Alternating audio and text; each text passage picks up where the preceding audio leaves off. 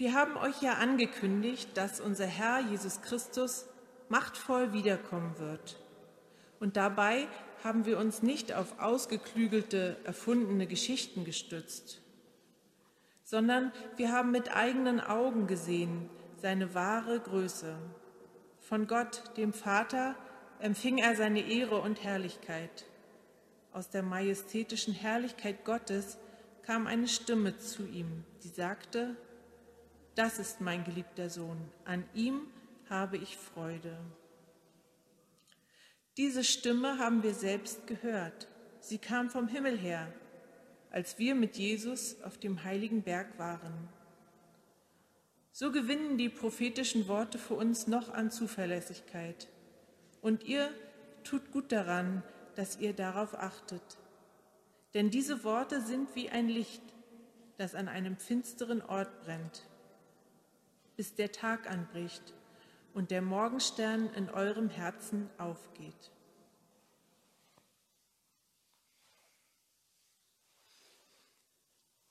In der Adventszeit hatte ich eine Andacht mit Jugendlichen und ich habe etwas erzählt von der Bedeutung des Advents und von der Bedeutung der vier Adventssonntage, wovon sie uns erzählen und auch welche Erwartung damals im Volk Israel geherrscht hat, welche Erwartung an einen Messias, an einen Friedenskönig. Und dann gab es eine Unterbrechung und jemand von den Jugendlichen fragte, woher kam eigentlich diese Erwartung? Woher wussten die Leute eigentlich davon? Und ich musste erst ein bisschen überlegen und habe dann gesagt, naja, das steht ja in der Bibel, das ist von den Propheten. Und das war einfach eine Erwartung, die auch im Volk gelebt hat. Jedenfalls hat die oder hat der Jugendliche dann gesagt, naja, also die Propheten, das waren Menschen. Also das ist was, was Menschen aufgeschrieben haben, ja? Ja, das haben Menschen aufgeschrieben, diese Erwartung, genau. Und dann ging es noch ein bisschen hin und her und es wurde aber deutlich, okay, Menschen haben das aufgeschrieben. Das ist also was Ausgedachtes. Das haben sich ja Menschen ausgedacht. Ich, die, ich fand das gut, dass ähm, diese Frage kam. Es bringt einen immer ein bisschen durcheinander mit dem, was man so sagen möchte, aber es ist gut, wenn Leute sowas fragen und das nicht nur über sich ergehen lassen, was ich da so erzähle. Ich musste daran denken, als ich diesen Bibelabschnitt für heute gelesen habe, den wir gerade gehört haben. Und wie schön, habe ich gedacht, dass hier steht, wir sind gerade nicht ausgeklügelten Geschichten ähm, gefolgt. Wir haben uns nicht auf erfundene Geschichten gestützt. Und Luther schreibt da auf Fabeln. Wir sind nicht Fabeln gefolgt. Und eigentlich kann man doch wunderbar mit diesem Abschnitt jetzt auf die Frage antworten. Das ist nichts Ausgedachtes und nichts ausgeklügelt Erfundenes, sondern das prophetische Wort ist zuverlässig, weil es durch Erfahrung gestützt ist, weil es etwas ist, was erlebt wurde. Also sowohl die Berichte in der Bibel als auch bis heute, weil es Erfahrungen gibt, weil es Erlebnisse gibt. Und dieser Bibelabschnitt lässt uns an einem, diesem, an einem dieser Erlebnisse teilhaben. Der sagt, wir waren doch selber dabei, wir sind doch Augenzeugen, wir haben doch gesehen auf dem heiligen Berg, wie Gottes Herrlichkeit durch Jesus gestrahlt hat. Sein Gesicht hat geleuchtet, sein ähm, Gewand, sein Kleid war weiß. Und wir haben doch seine Stimme gehört, die Stimme Gottes, die gesagt hat, das ist mein Sohn, ihn habe ich lieb, an ihm habe ich Freude. Das haben wir uns doch nicht ausgedacht, sondern das haben wir doch erlebt, die Herrlichkeit Gottes. Und wenn wir euch jetzt von dem Wiederkommen und Jesu Christi erzählen und von seiner wiederkommenden Herrlichkeit, dann ist das gedeckt mit einer Erfahrung, die wir gemacht haben.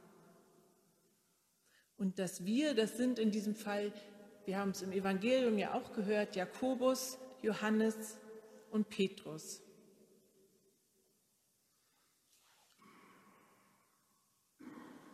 Also alles gut, könnte man sagen. Mit dieser Geschichte könnte ich das nächste Wortduell gewinnen. Hm. Die Schwierigkeit dabei ist aber, dass die Verfasserschaft dieses Briefes selbst umstritten ist. Und das nicht erst jetzt in der neueren historisch-kritischen Forschung, sondern auch schon bei den Kirchenvätern. Der Verfasser selbst nennt sich ja Petrus und er schreibt es auch am Anfang des Briefes, das ist ein Brief von Petrus, von Simon Petrus, dem Jünger, dem Apostel Jesu. Aber genau das ist eben umstritten und heute auch von der Mehrheit eigentlich wird es nicht mehr so gesehen. Als, die, als unsere Mütter und Väter im Glauben sozusagen entschieden haben, welche Schriften sind eigentlich verbindlich, welche Schriften sind verbindlich für die jungen Gemeinden, für die Christen, da hatten sie so drei Kriterien. Das eine ist das, was im Gottesdienst oder was bei den Versammlungen der Gemeinden, bei den Christen ähm, in Gebrauch war, was also sowieso schon bekannt ist. Das sollte auch verbindlich sein. Dann natürlich muss es auch ähm, Recht sein, also es darf keine Irrmeinungen oder Irrglauben enthalten. Und das Dritte war die Nähe zum Ursprung, die Nähe zu Jesu und zu den Erlebnissen mit Jesus. Also man nennt das auch die Apostolizität.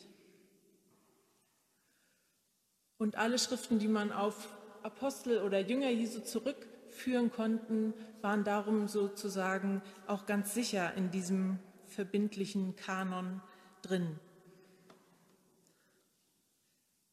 Und dieser zweite Petrusbrief, der war eben umstritten. Der ist erst ganz spät dazugekommen überhaupt zum Kanon und er war umstritten, auch schon bei den Kirchenvätern.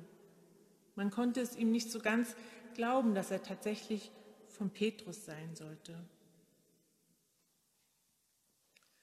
Und aus diesem Brief haben wir nun einen Bericht, also einen Bericht, der für die Glaubwürdigkeit der Schrift eintritt und dessen Verfasser eigentlich umstritten ist. Es ist ja zumindest schwierig.